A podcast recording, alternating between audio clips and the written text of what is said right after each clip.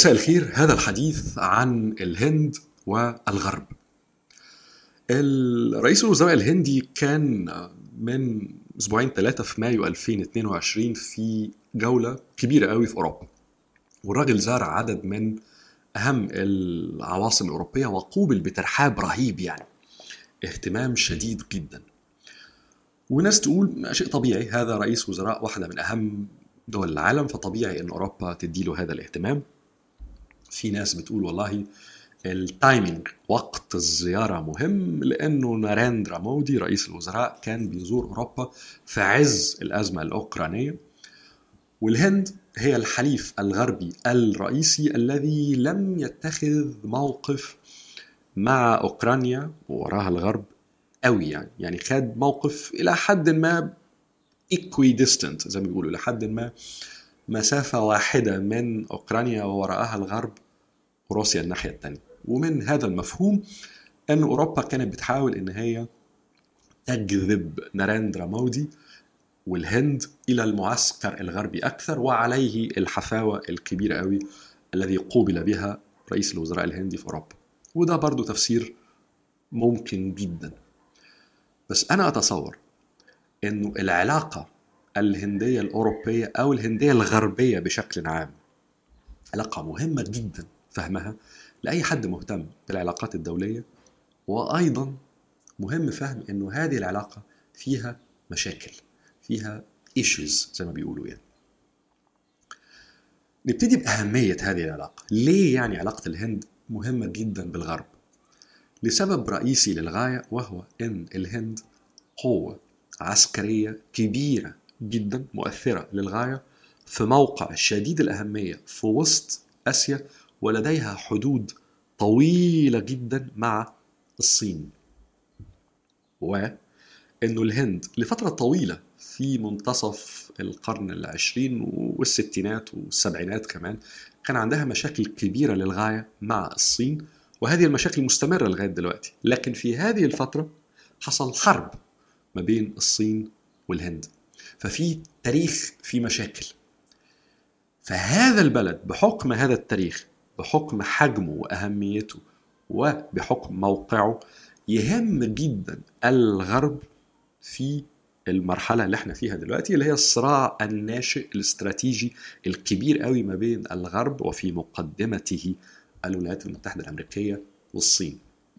هذا هو السبب الأول اللي يخلي العلاقة الهندية الغربية مهمة للغاية. النقطة الثانية إنه الهند لديها اقتصاد مهم جدا طبعا اقتصاد كبير للغاية لكنها أيضا ديموغرافيا تقيلة قوي في ناس بتربط الديموغرافية بفكرة ال market فكرة السوق. يعني إنه في بلد في مئات الملايين من البشر يبقى على طول هذا السوق مهم للغاية وهذا صحيح. لكن بالإضافة إلى هذا الديموغرافية الحجم السكاني بشكل عام لوحده كده قوة لوحده ثقل. أضف إلى هذا أنه الهند مش بس سوق كبير لكنها واحد من أهم مصنعي ال technology في العالم وبالذات ال softwares بلد من أهم مصدري ال softwares أو ال software وال technologies بشكل عام ولديها research أبحاث مهمة في مجالات هتصوغ أو بتصوغ المستقبل زي artificial intelligence الذكاء الصناعي وغيره. أضف على ده إنه ال الدياسبورا ال الناس ال المهاجرين الهنود في أنحاء كتير جدا في العالم وبالذات في الغرب جالية ثرية جالية مؤثرة وفي على الأقل كده يعني 15 يمكن 20 شركة من أهم الشركات في العالم وأكثرها تاثيرا في عدد من الصناعات السي اي اوز بتاعتهم الرؤساء التنفيذيين لهذه الشركات من أصول هندية. وفي أسباب أخرى كثيرة يعني لكن هذا بلد ثقيل جدا. له له وزن قوي في العلاقات الدولية له وزن بالذات في الغرب بيفكر في فيما هو قادم. بالذات العلاقة مع الصين. لكن في مقابل كل هذه الأشياء هناك ايشوز هناك تساؤلات حول هذه العلاقة. والاثنين الغرب والهند بيحاولوا إن هم يجاوبوا على هذه التساؤلات بيحاولوا إن هم يحلوا هذه المشاكل. أول مشكلة مشكلة اقتصادية نسبيا وهي إنه الهند سوق كبير صحيح. وهو السوق كان مغلق لغاية بدايات التسعينات. لكن من بداية التسعينات بدأ السوق الهندي إن هو يفتح أمام البنوك والشركات ال multinationals والشركات الكبيرة بشكل عام. ولكن في ال 30 سنة اللي فاتت ال regulators الحكومة الهندية والمؤسسات التي تنظم العمل في sectors معينة في قطاعات معينة من الاقتصاد كانت قوية للغاية في الهند. فملخص القصة إنه عدد كبير قوي من الشركات وال multinationals الغربية والبنوك لم تستطع إن هي يبقى لها حرية الحركة كاملة في الهند زي ما كان ليها في أسواق أخرى فتحت في نفس الفترة. لكن دلوقتي الهند تريد مش بس إن يبقى عندها ريجيليشنز كبيرة قوي الهند تريد من الغرب قواعد للتجارة terms of trade زي ما بيقولوا أفضل كثيرا مما هو معروض. في دول في أوروبا وفي الغرب بشكل عام مستعدة إن هي تدي هذه القواعد التجارية للهند أفضل كثيرا مما هي معروض لأن مرة تانية الهند دولة مؤثرة مهمة الغرب عاوز إن هو يجذبها ليه وفي نهاية الأمر اقتصاد كبير جدا. لكن في دول كبيرة أخرى حقيقي مش زي الهند يعني في ثقلها لكنها مؤثرة. هي كمان بتتابع هذا الملف قوي. فإذا دول غربية إدت الهند terms of trade قواعد تجارية أفضل كثيرا مما هو معروض أمام كل الناس هذه الدول هتيجي تقول الله إشمعنى أنا؟ إديني أنا كمان هذه القواعد التجارية اللي أنت اديتها للهند. وده هيخلق مشاكل لعدد من الدول بالذات في أوروبا. على الأقل هيخلق صداع يعني. في مشكلة تانية أهم في العلاقة الغربية الهندية وهي إنه الهند عاوز تسليح متقدم غربي. الهند طبعا دولة لديها تسليح ممتاز وهي دولة نووية لكن الجزء الأكبر من التسليح الهندي تسليح أما سوفيتي قديم أو روسي. الهند تريد تنويع التسليح بتاعها. والهند مش عايزة مجرد سلاح عادي عايزة سلاح متطور جدا لأنها دولة متقدمة.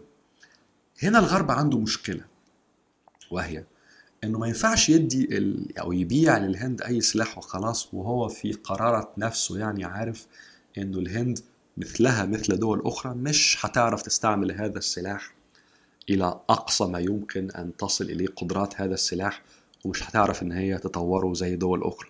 لا الهند دولة متقدمة جدا علميا وعندها research and development ممتاز وعليه مؤكد إنها لو خدت سلاح متطور من الغرب هتستعمله إلى أفضل ما يمكن أن تصل إليه قدرات هذا السلاح ومؤكد هتعرف إن هي تطوره. الهند مش عايزة هذا السلاح عشان تواجه بيه باكستان. الهند عايزة هذا السلاح في المواجهة الأكبر الأهم بالنسبة لها وهي مع الصين. فهنا الغرب عنده عنده كالكلس عنده حساب. هو يهمه إنه الهند تبقى لديها قدرات محترمة قوي في مواجهة الصين. لكن في نفس الوقت الغرب يعرف إنه الصين بتتابع هذا الملف كويس قوي. ومعنى ذلك إنه إذا بيع سلاح للهند متطور الصين هتاخد بالها وعليه بيع مثل هذا السلاح المتقدم قوي للهند قد يكون له تبعات. في كمان حاجة تالتة معقدة شوية العلاقة ما بين الهند والغرب أو ايشو يعني وهي إنه الهند حضارة يعني civilization تقيلة وهي حضارة عملت نقلة نوعية في قوتها في مركزها في ثقلها. في ال 30 40 سنة اللي فاتت. زيها زي الهند زيها زي الصين. الهند عايزة إنها تتعامل بأسلوب مختلف عن ما عوملت به في ال 150 200 سنة اللي فاتت. يعني الهند زيها برضو زي الصين. بتنظر لل 150 200 سنة الماضية في تاريخها على إنها عُملت من الغرب بأسلوب هي تستحق أن هي تتعامل بأسلوب أفضل كثيرا من ذلك. بحكم ثقلها وتاريخها وعظمتها وحضارتها.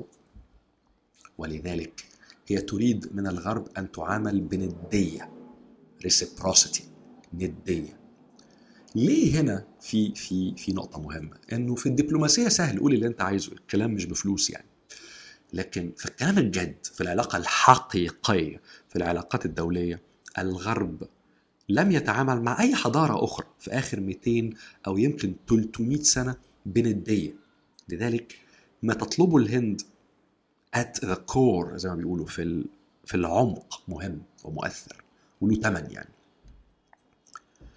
النقطة الأخيرة في في العلاقة الهندية الغربية انه الصورة بتاعت الهند في الوجدان الغربي في آخر 60 70 سنة كانت صورة جميلة قوي يعني. الهند خدت استقلالها من بريطانيا في نهايات الأربعينات في القرن العشرين. والشخصية المؤثرة جدا في الهند وقتها كانت آه، جاندي طبعا. ورئيس الوزراء الذي جاء بعد جاندي اللي هو بطل الهند في الخمسينات وبعدها هو جواهر لال نهرو أو جواهر لال نهرو نهرو.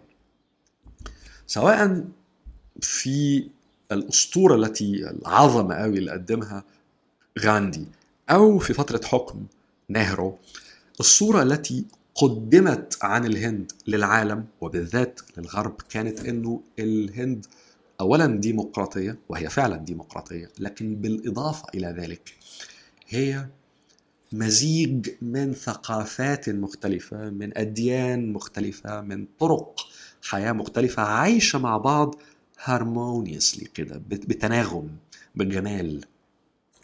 فهذه الصورة دخلت في الوجدان الغربي في آخر 60 70 سنة. هذه الصورة فيها soft power فيها فيها قوة ناعمة. لكن على الأقل في آخر 10 15 سنة على الأقل في الفترة اللي فاتت دي اللي هي 10 15 سنة التيار القوة الصاعدة في المجتمع الهندي ولا شك في السياسة الهندية هي القوة التي يمثلها رئيس الوزراء الحالي اللي هو ناريندرا مودي والحزب بتاعه ال BJP. وما وراءها. اللي وراءها هي الهندوسية أو الهندوكية السياسية اللي هي بترى إن إنه مفهوم الهند إنه معنى الهند وجوهر هويتها هندوسي. مفيش فيه بقى كل هذه التعددية ولا الحياة بتناغم ولا كل القصة دي. ممكن حد يقول بس دي يعني موضوع intangible موضوع غير ملموس ومش هيؤثر قوي في العلاقة مع الغرب. صحيح لكنه مؤثر في صورة الهند في الوجدان الغربي. ملخص القصة إنه النهارده أغلب الناس المتابعين في السياسة الدولية مركزين جدا في الأزمة الأوكرانية وطبعا هذا مهم للغاية.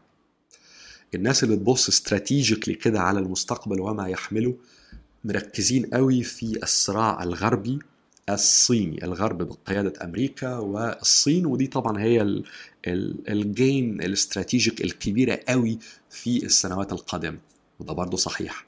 ولكن العلاقة الغربية الهندية في غاية الأهمية مش بس لأنها مهمة لكن لأن فيها هذه التساؤلات هذه المشاكل. ولأن تطور هذه العلاقة سوف يكون له تأثيرات مهمة جدا على موضوعات مختلفة بما فيها الصراع الاستراتيجي الناشئ ما بين الغرب والصين. ولذلك هذه العلاقة الهندية الأوروبية تستحق أنه أي حد مهتم بالعلاقات الدولية to keep it in mind كده يحطها أمام عينيه.